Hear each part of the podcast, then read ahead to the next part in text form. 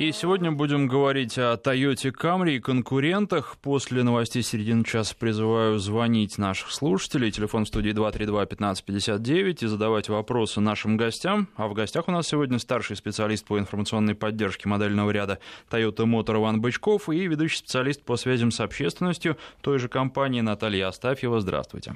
Добрый день. Добрый день. Ну, в отличие от тест-драйвов, которые я провожу обычно недельных, с Toyota Camry я провел много времени. Двигатель был 3,5 литра. Если говорить там о двигателе 2,5 литра, то тест был стандартный, недельный, но это было уже достаточно давно. А вот 3,5 литра недавно, и на протяжении 3 месяцев я совместил с тестом резины достаточно интересной, мишленовской. И, в общем, должен сказать, что ни машина, ни резина не разочаровали. Единственное, это кросс-климат резина, она все-таки летняя, да, и нужно ее рассматривать исключительно как летнюю, которая обладает какими-то там дополнительными свойствами, которые могут быть полезны, но ни в коем случае не надо рассчитывать на нее зимой. А что касается машины, наверное, когда садишься в Камри, то первое впечатление, что эта машина такая крепко сделанная и в некотором смысле кондовая. Может быть, вы мне простите или не простите это слово, но чем интересны длительные тесты? Естественно, параллельно проходят тесты других машин, совершенно разных, и практически каждую неделю ты пересаживаешься с Камри на другую машину, у тебя есть все время возможность сравнить. И вот что я могу сказать, машины были абсолютно разные. Были бюджетные автомобили, были машины стоимостью больше 10 миллионов рублей.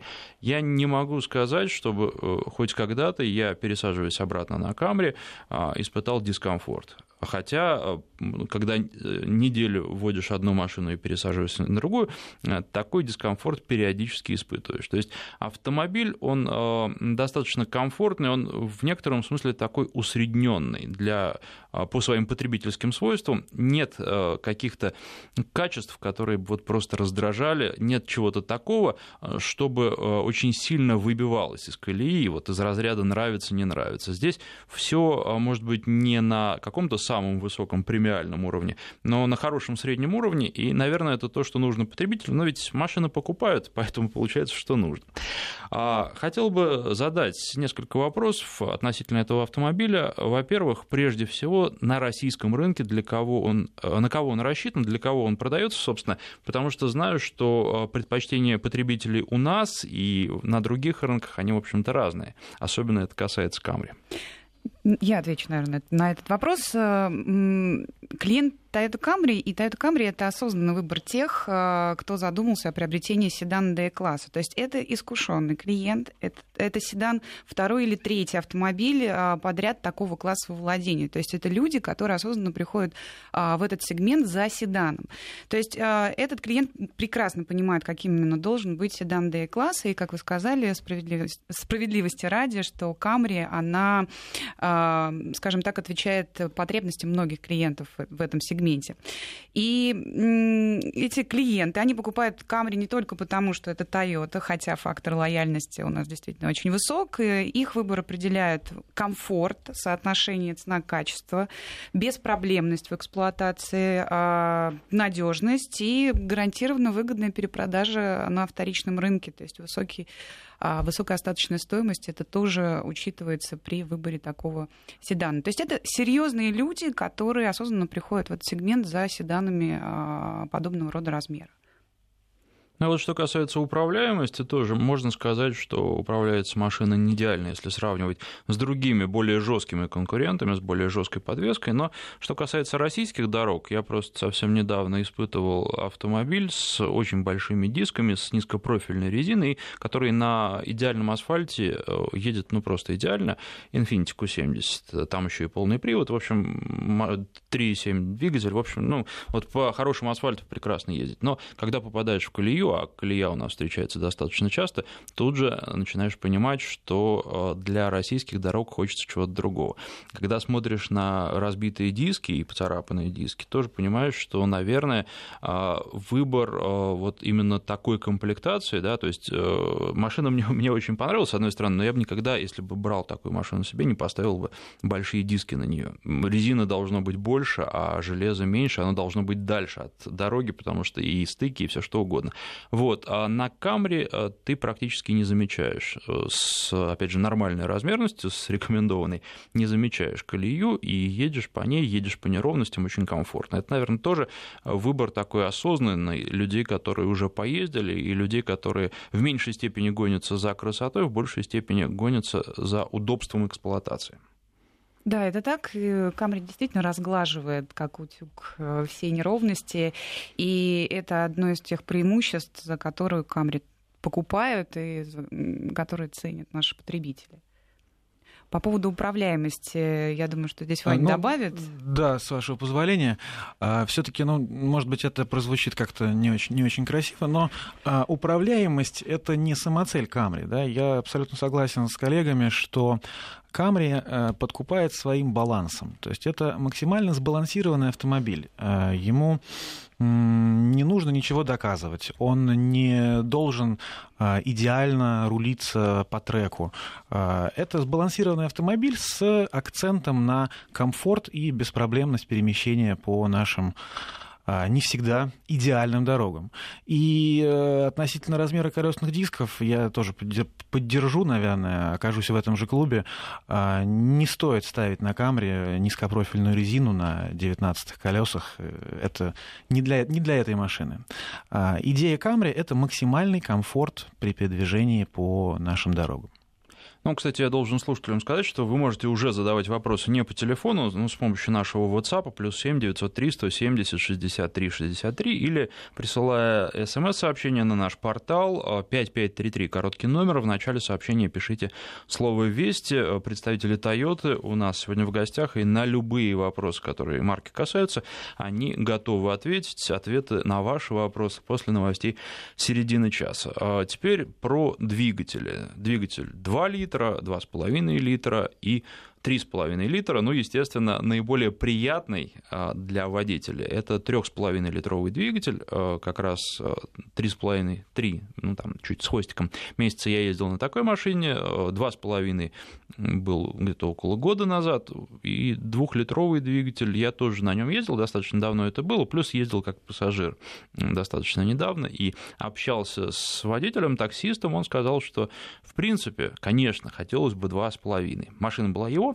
но и до этого у него была тоже Camry и 2,5 литра, говорит, для такси все-таки лучше, оптимальнее 2 литра. И такие машины действительно часто достаточно берут таксисты. А распределение по рынку какое? Сколько берут 2-литровых, 2,5-литровых и двигателей 3,5 литра? Распределение сейчас следующим образом вырисовывается. 3,5 литра Camry продается порядка 15% от общего объема продаж, 10%, около 10% это с двигателем 2 литра, и оставшиеся 75, соответственно, приходится на этот самый золотую середину, которую я называю двигатель 2,5 литра, то есть приходится именно на него.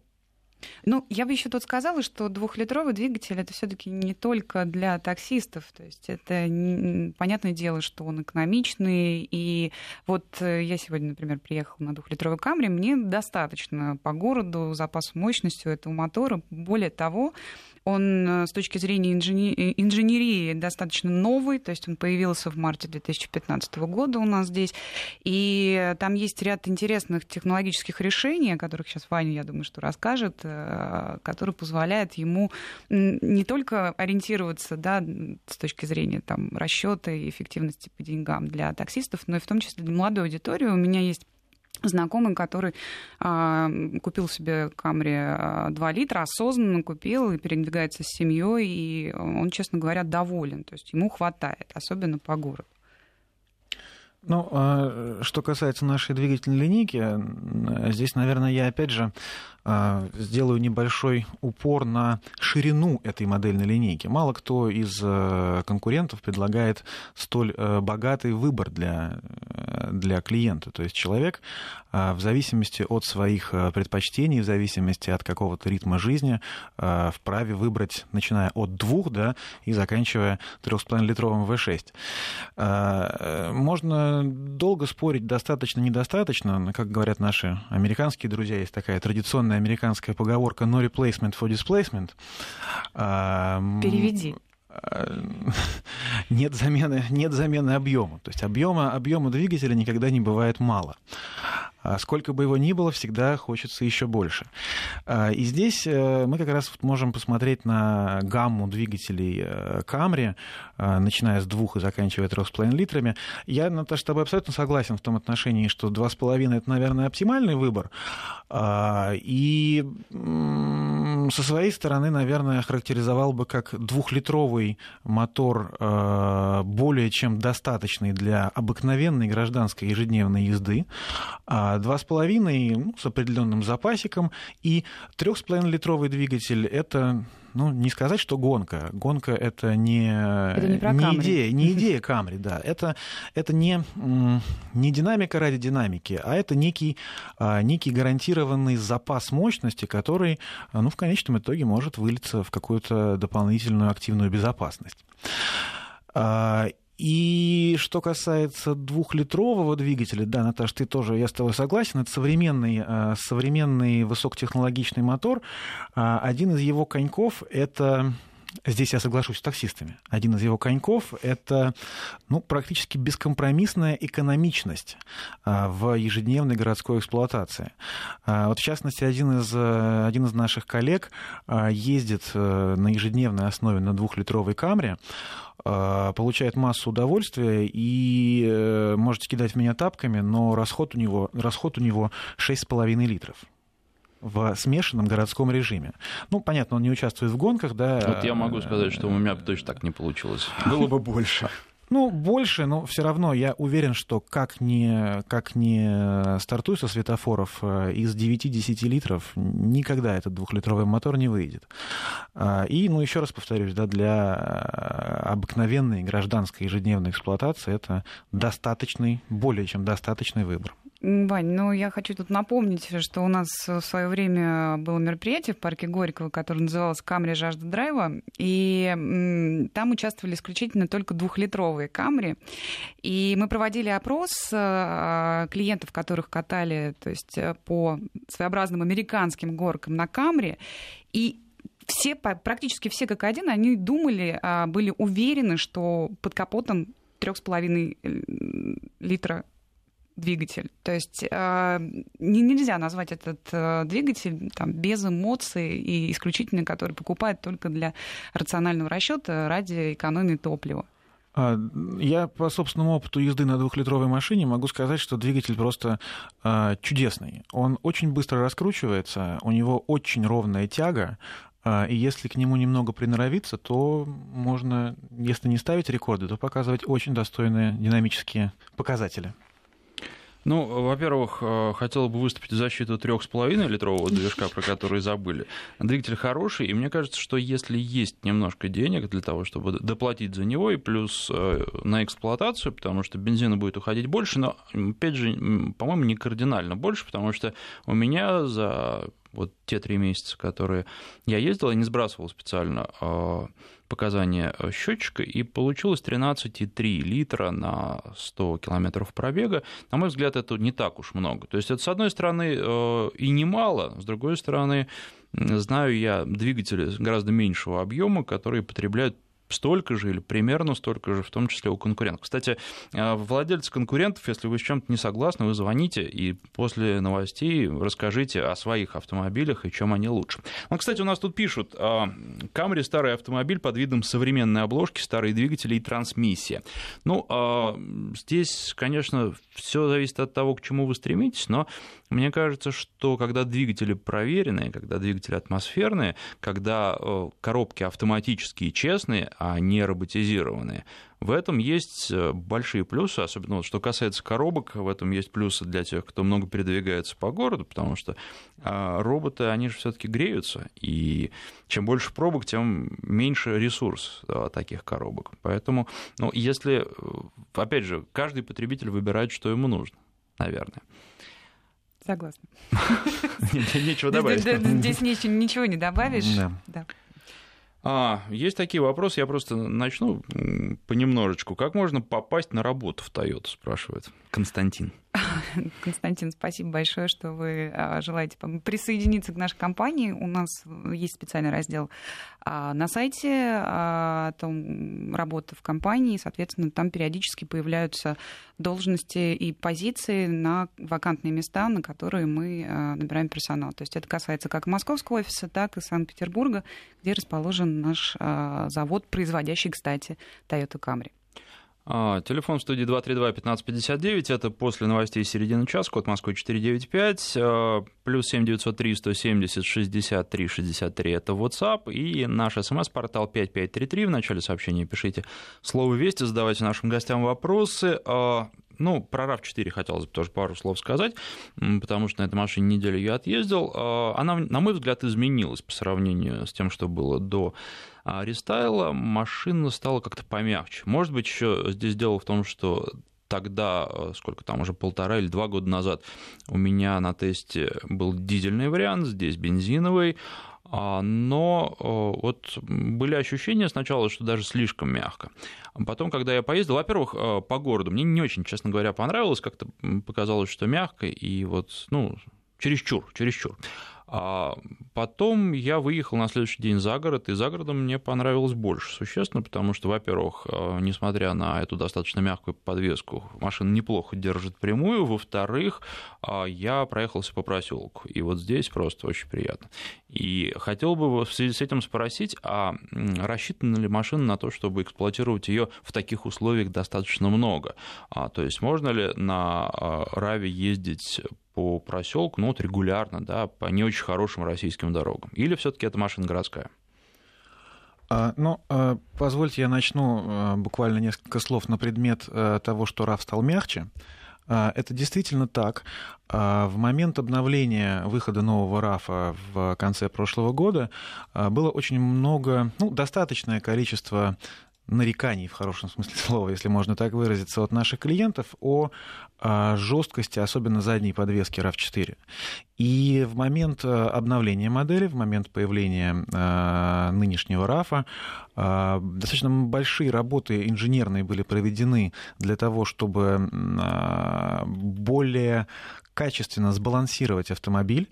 Был усилен кузов в задней части, были тотально изменены характеристики пружин и амортизаторов. В результате RAV стал ощутимо мягче, но без потери стабильности, без потери управляемости.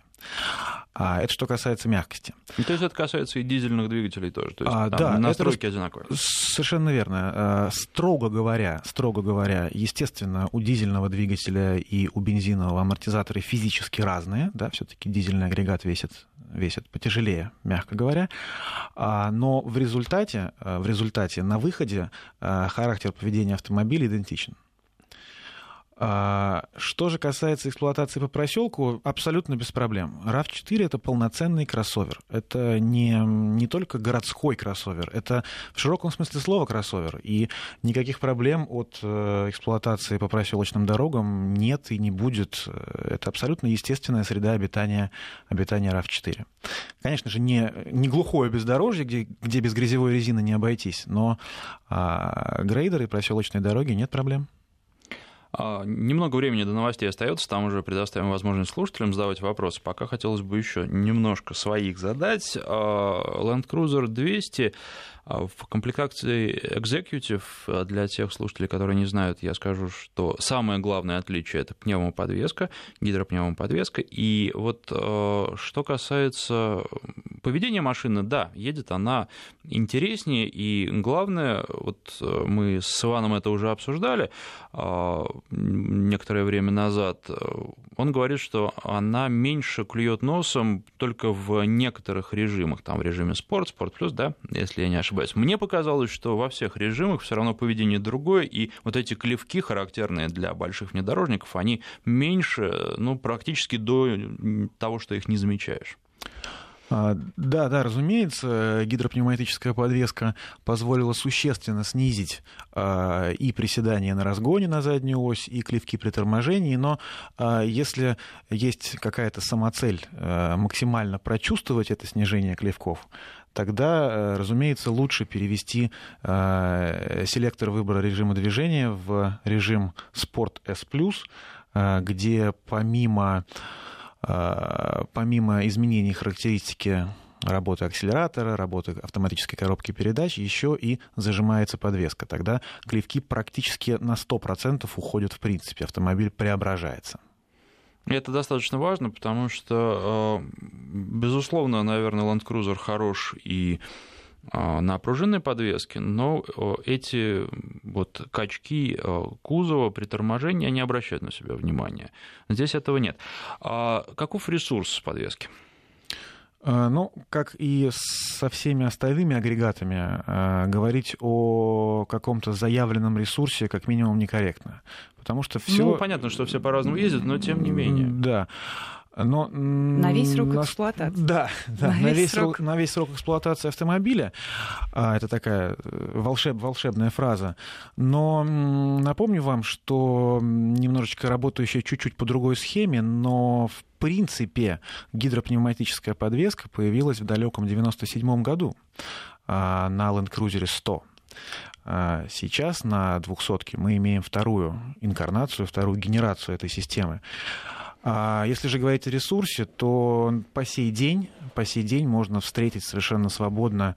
Они, правда, не продавались у нас официально в России сотые крузеры с гидропневмой не продавались, это европейские машины, но по сей день можно легко встретить на дорогах автомобиль какого-нибудь 2003-2004 года с гидропневмой, в которую еще даже не вмешивались. Она как работала, так и работает. Ну вот, что касается конкурентов, я не знаю. Тут, наверное, сложно Land Cruiser с кем-то сравнивать, потому что машина очень индивидуальная, и она очень хорошо подошла для российского рынка, что, наверное, подтверждается просто тем, как много этих автомобилей у нас. Почему самая дорогая и самая престижная, наверное, комплектация позиционируется как машина все-таки в большей степени городская, машина для асфальта. Там вроде бы можно было сделать и углы въезда и съезда побольше, да, то есть, ну, такая подвеска, и хотелось бы, чтобы, да, по грязи. Понятно, что, скорее всего, не поедут за такие деньги, но, тем не менее, вот хотелось. Почему такое именно позиционирование? Ну, я бы не сказал, что это автомобиль сугубо для асфальта. Наверное, здесь нужно чуть-чуть перефразировать справедливости ради. Это, я имею в виду Land Cruiser 200 в комплектации Executive с гидропневматической подвеской и с аэродинамическими юбками на бамперах и на 20-х колесах, 20-дюймовых дисках. Это автомобиль, не потерявший, а где-то и приобретший внедорожных возможностей, но при этом лучше приспособленный к асфальтовому динамичному вождению. Вот я бы вот так сказал. То есть нельзя говорить, что это автомобиль сугубо для асфальта. Но по трассе и по городу, конечно же, поведение экзекьютива, оно кардинально отличается от обыкновенной, в кавычках, пружинной 200-ки. Напоминаю, что у нас в гостях старший специалист по информационной поддержке модельного ряда Toyota Motor Иван Бычков и ведущий специалист по связям с общественностью Toyota Наталья Астафьева. Сейчас прерываемся на новости, после них продолжим. Сегодня говорим о Toyota, но не только, о конкурентах тоже поговорим. Есть некоторые сообщения на этот счет от вас. И, конечно, звонки. Звонки, если вам, например, не нравится Camry, а нравится что-то другое того же класса, звоните и рассказывайте. У нас в гостях старший специалист по информационной поддержке модельного ряда Toyota Motor Иван Бычков и ведущий специалист по связям с общественностью той же компании Наталья Астафьева. И первый телефонный звонок по телефону 232-1559. На связи Дмитрий. Здравствуйте. Алло, добрый день. Добрый ваш вопрос. Значит, ну, я два слова скажу. Я владелец Camry, 190 тысяч у меня пробег. Угу. С 2008 года, как купил в салоне, так, собственно, и езжу. Отзывы, ну, хорошие. Я мало в машинах понимаю именно благодаря тому, что у меня Camry. Потому что сел, езжу и, в общем, даже не задумываюсь о смене автомобиля, хотя уже машине там... Она с 7-го года выпуска, еще японская, 2.4 двигатель. Угу. На 170 тысячи поменял передние тормозные диски с колодками и на 180 задние. То есть вот качество такое хорошее. Ну и, наверное, потому что спокойно езжу. Больше никаких проблем, ну не то что никаких проблем, там заднюю подвеску немножко перетрясли в свое время, там на 150 тысяч, какие-то там резинки. Ну, никаких проблем с машиной нет вообще. Вот. Но возникла мысль поменять машину недавно. И хотел бы обратить ваше внимание, что я вот был проездом в Воронеже, зашел в Toyota Центр. Ну так поговорили, присмотрел машину 2,5 литра. Ну, в лучших традициях такого советского или такого постсоветского времени мне начали говорить, что есть машины только в наличии с определенными там уже установленными опциями. То есть я был очень удивлен. До этого обслуживался в Москве, в Подмосковье. Ну, сервис Toyota очень хороший и по отношению к клиенту, да и вообще качество работы с клиентами, оно... но все-таки отличается на рынке, я должен это заметить. Конкретно вот Воронеж-центр мне этим не понравился. Я там присматривал машину, думал приобрести, и хотел бы, чтобы вы на это обратили внимание. А что касаемо вопросов, вопрос следующий. Шумоизоляция оставляет желать лучшего, все же. Из того, что я хотел бы в машине изменить, это вот два момента. Это шумоизоляция и подогрев руля. Его нет, не было, и говорят, что и не будет. Хотя, в общем, очень странно. Это первый вопрос. Будет или нет, планируете или нет. Второй вопрос. Вот по шумоизоляции в салоне мне предложили некие волшебные, значит, под арки вставки, ну, брызговики с шумоизоляцией. А говорят, сильно помогает. Можете ли прокомментировать, помогает или нет? Да, что это такое за нововведение и что планируется вообще? Есть ли дополнительная опция по шумоизоляции в будущем, да, вот, или в скором времени? Это второй вопрос. Ну и последний, извините, думал, что поменять, присмотрел Toyota Venza как следующий этап, да, то есть вот 10 лет машине исполнится, буду менять. Но, говорят, ее все, сняли не будет, и даже в 17 году, ну, вот в Воронеже мне сказали, что в 17 году ее даже в США снимут, и больше машины не будет. Поэтому, типа, невыгодно ее покупать, смотрите что-то другое, покупайте что-то другое. Хотя я, в общем, от внедорожников шарахаюсь. В отличие от уважаемого ведущего, насколько я знаю. Понятно. Вот три вопроса. Жду, спасибо. Ну, что касается меня, вы знаете, я тоже... Сейчас лето, жарко, хорошо, и на седане ездить очень приятно. Как раз только с него слез. Но вот пересаживаюсь опять на кроссовер буквально завтра. И буду ездить на нем ближайшие 2 недели. Вот, но здесь уж кому что нравится. И кроссовера тоже не панацея. Нет вообще машин идеальных, которые бы подходили для всех случаев жизни. Вопросов прозвучало много, теперь ждем ответов. Да, ну действительно, Венза очень интересный автомобиль. Это такой достаточно логичный шаг после Камри. Но наш радиослушатель совершенно прав. Венза прекращает свое существование в глобальном мировом масштабе, и правопреемника у нее не планируется. А почему вот так? Понятно, что нишевый автомобиль, с одной стороны, но с другой стороны, покупали же. Покупали, но, к сожалению, на вот такую глобальную политику компании мы влиять не можем.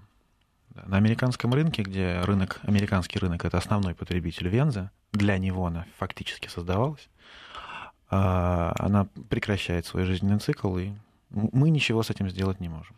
Ну, в каких-то странах она еще будет продаваться до 2017 года. Что касается России, то поставки прекращены. То есть здесь дилер в Воронеже совершенно правильно сказал. Что касается нареканий в отношении работы дилера, мы приняли. Спасибо большое за отзыв. Соответственно, со своей стороны мы свяжемся и проконтролируем этот вопрос. Но в любом случае я бы хотела порекомендовать, если есть какие-то вопросы к обслуживанию, то лучше сразу транслировать это на нашу горячую линию, которая работает в оперативном режиме, и, соответственно, там, обратиться к другому дилеру, который предложит более интересный уровень обслуживания. Хотя, конечно, это неправильно. Мы свяжемся.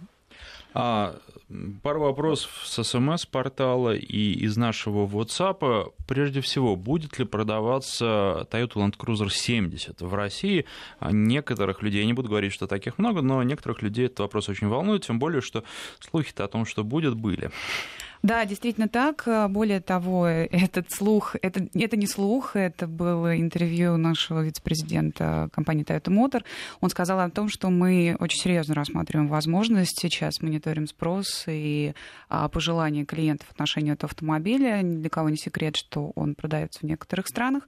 70-й Land Cruiser. И да, мы серьезно задумываемся об этом, но, к сожалению, по срокам и когда мы привезем этот автомобиль, привезем ли вообще, то есть пока сказать не могу. Я бы хотела, мне кажется, мы не на все вопросы от предыдущего слушателя ответили. Вот Ваня как раз мне здесь подмигивает, что он хотел прокомментировать шумоизоляцию Camry и про решение дилера добавить специальные накладки. Ты имеешь в виду на колесной арке? Да.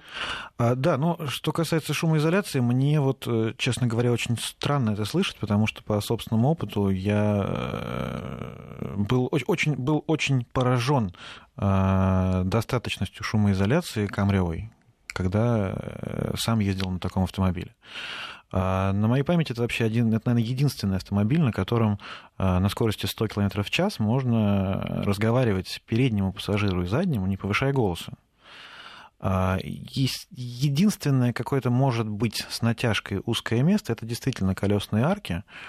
Но здесь все зависит от величины того гравия, по которому сейчас, и скорости передвижения по этому гравию, по которому сейчас едет автомобиль. Я бы сказала, еще и от резины зависит. То есть резина, само собой.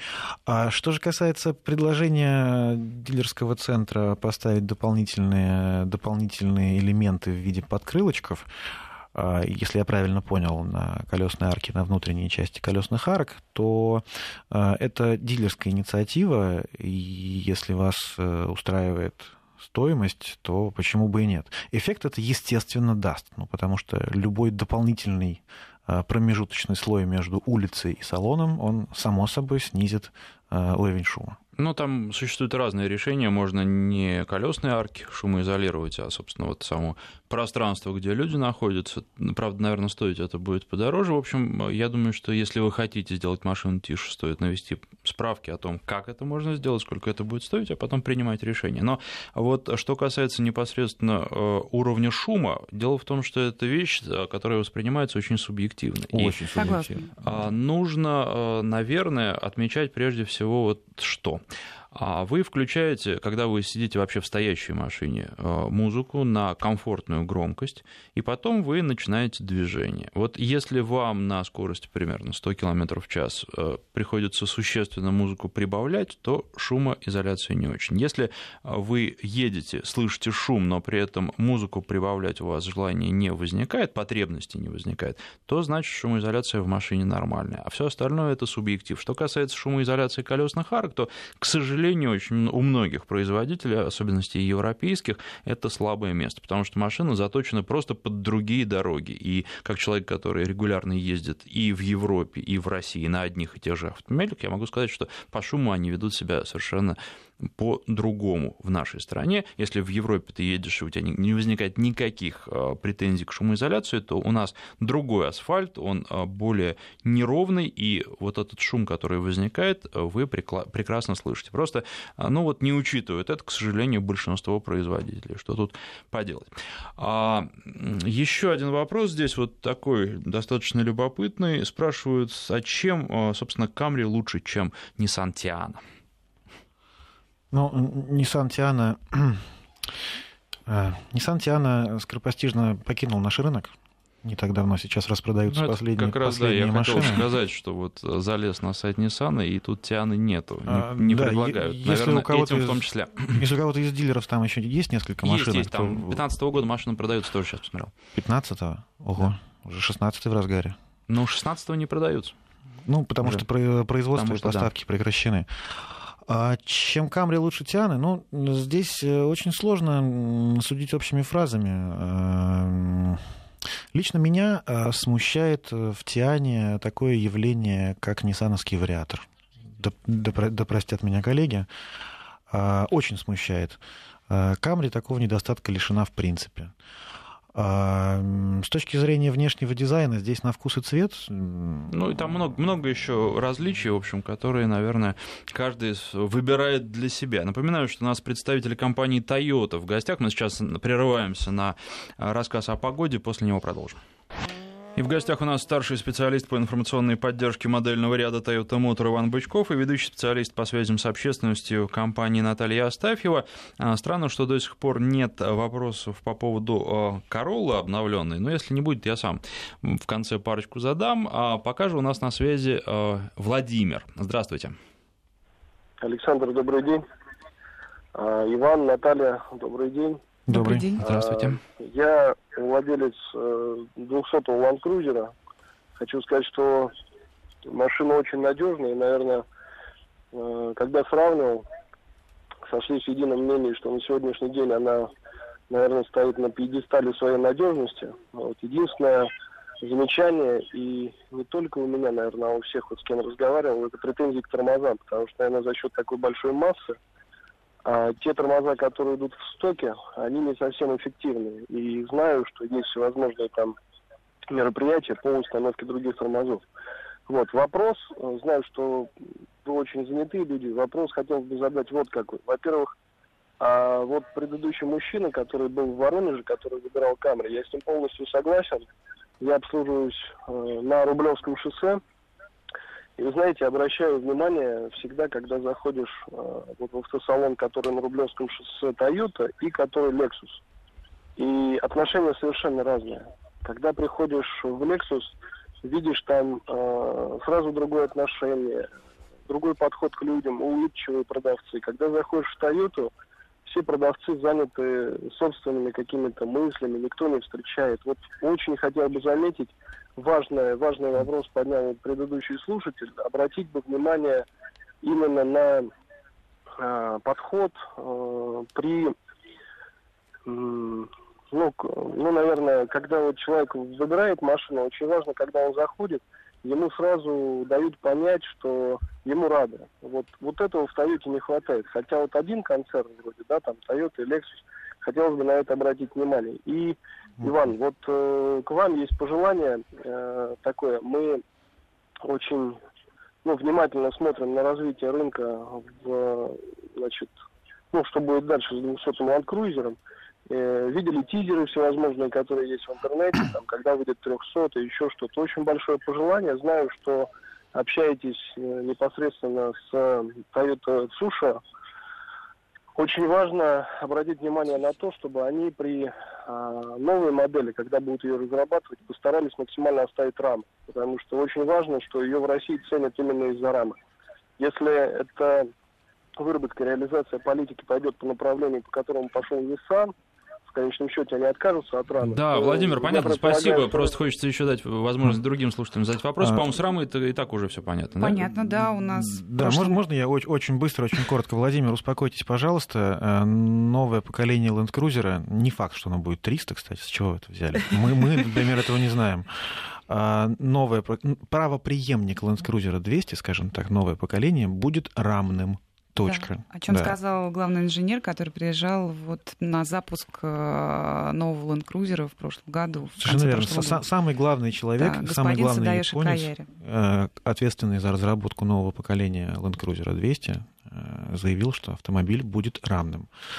Что касается тормозов, я не успел спросить, какого года ваш 200-й. Как вы помните, в прошлом году у нас произошло обновление, вышел большой рестайлинг Land Cruiser 200 с новыми фарами, с новым внешним видом. Так вот, проблема с тормозами, она известная, и со всей ответственностью могу заявить, что она ушла. У нового Land Cruiser 200 с прошлого года полностью перенастроенный гидравлический усилитель тормозов, диски увеличенного диаметра тормозные, передние, и по характеру торможения автомобиль преобразился на 250 миллионов %. Что касается повышения эффективности торможения, скажем так, до обновленного Land Cruiser 200, то здесь возможности миллион, но с точки зрения нас, компании Toyota, я могу лишь сказать о том, что Мы услышали пожелания. Мы услышали, естественно, мы услышали. И, собственно говоря, эффективно решили эту проблему с обновлением Land Cruiser 200. Ну, по кстати, Рублевскому... могу сказать, что по поводу тормозов претензий нет. Я ездил и на пружинной версии бензиновой, и, соответственно, на дизельном автомобиле с гидропневмоподвеской, и там они тормозят хорошо. Понятно, что это тяжелый автомобиль, что но это тоже нужно учитывать, но никаких претензий нет. Что касается качества обслуживания в ТО-центре Рублевский, мы пристально следим за тем, как относятся к обслуживанию клиентов, то есть у нас есть понятие как personal and premium approach, это значит персональный премиальный подход к каждому клиенту. Спасибо большое за обратную связь, мы в любом случае принимаем это во внимание, и я надеюсь, что следующее ваше посещение будет гораздо более приятным и улыбчивым. Улыбаться будут все. А если вы скажете, что вы звонили в эфир Вести ФМ, то Таня будет улыбаться еще в течение часа после того, как вы покинете салон. Вам вслед.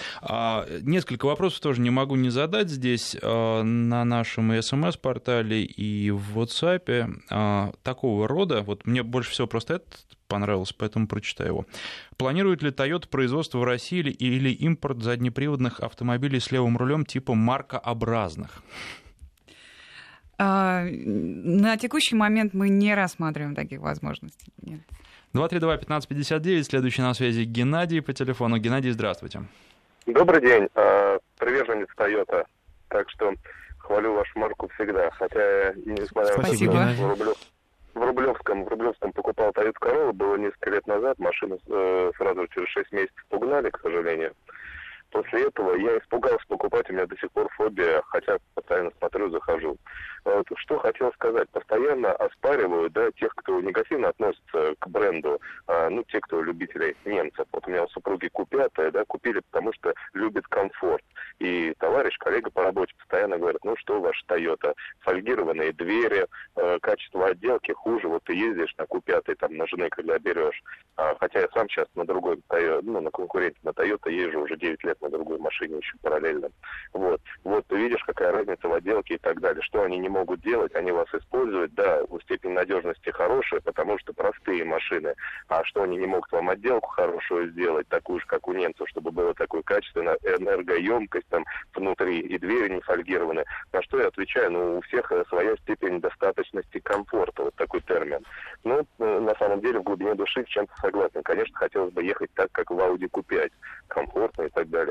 Это первое. Второе, скажите, пожалуйста, существует современной степени защиты, чтобы все-таки мне взять и купить сейчас еще раз Toyota, и ездить на ней либо Corolla, либо Camry, а может быть даже Prado Silvio, чтобы не угоняли. Почему такая каска дорогая? Также я согласен с предыдущим слушателем, тот, кто комментировал, но действительно не улыбаются. Я захожу просто посмотреть, они в сторону отворачиваются, что в Рублевском, что на Новой Риге. Мне это не нравится. В Лексу захожу, я смотрел, думал выбрать вместо Toyota Camry, но не стал покупать. Но действительно меня там облизывали, извините за слонг, который существует. Мне кажется, вы в один день заходили в один и тот же салон, потому что до этого я нареканий по улыбчивости наших сотрудников медицинских центров не слышала. У нас Андрей на СМС-портале советует зайти на Римского-Корсакова. Говорит, что дважды там был, причем из любопытства, все приветливы и заботливы. То есть, наверное, не все так плохо все-таки. Что касается, что касается комфорта, это очень субъективное дело. И в целом вообще по-хорошему, сравнивать Audi Q5, наверное, не совсем корректно. Вообще, в принципе, вечная война приверженцев японского автомобильного автопрома и немецкого автопрома, это вечная битва, и никогда она, я думаю, что не будет завершена. Она эта машина просто концептуально разная, и тут уже все зависит от того, что вам больше нравится и чему вы отдаете предпочтение.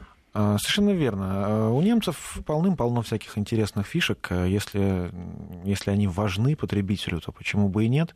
Наша сильная сторона — это, наверное, прежде всего некая беспроблемность и комфорт от обладания автомобилем. А вот по поводу угона, я думаю, что здесь нужно проконсультироваться с специалистами дилерского центра. Сейчас существует огромное количество различного рода сигнализаций, в том числе спутниковых. Даже не сигнализации, сигнализация — это дело такое, а именно противоугонных комплексов. И в целом, если задаться этой целью и исследовать вопрос, проконсультироваться с дилером, я думаю, что с современными технологиями есть вполне ощутимая вероятность достаточным образом защитить свой автомобиль и не лишать себя удовольствия от владения новой Toyota. Ну и со своей стороны я хочу добавить о том, что мы работаем в тесной взаимосвязи с нашими инженерами, соответственно, мы все пожелания всегда стараемся учитывать, поэтому я не могу сейчас гарантировать, что в ближайшее время мы выйдем с каким-то готовым решением, но тем не менее каждый голос покупателя, он учитывается при разработке дальнейших продуктов. Совершенно верно. Ну что ж, не успеваю вас, собственно, ни звонка вывести, ни спросить даже. Хотел сказать, что открылся на этой неделе шоурум Audi, как раз уже упомянутый неоднократно в Москве. Достаточно любопытный подход, но многие пытаются это сделать сейчас, продавать автомобили через интернет. И в данном случае можно прийти, не увидев живой автомобиль, тем не менее проконсультироваться полностью и посмотреть, как он выглядит на картинке. По сути, там собрать себе автомобиль так, чтобы его было видно только на экране. Не знаю, будущее за этим или нет, но достаточно интересный пример. Зайти в качестве просто того, чтобы поинтересоваться, полюбопытствовать, можно, а покупать машину, мне все-таки кажется, что ее нужно пощупать для того, чтобы на ней нужно поездить, да, и удастся тенденцию переломить, потому что попыток таких было много, или не удастся, это уже покажет время. Наше время подошло к концу, и напоминаю, что в гостях была ведущий специалист по связям с общественностью Toyota Наталья Астафьева и старший специалист по информационной поддержке модельного ряда Toyota Motor Иван Бычков. Спасибо. Спасибо.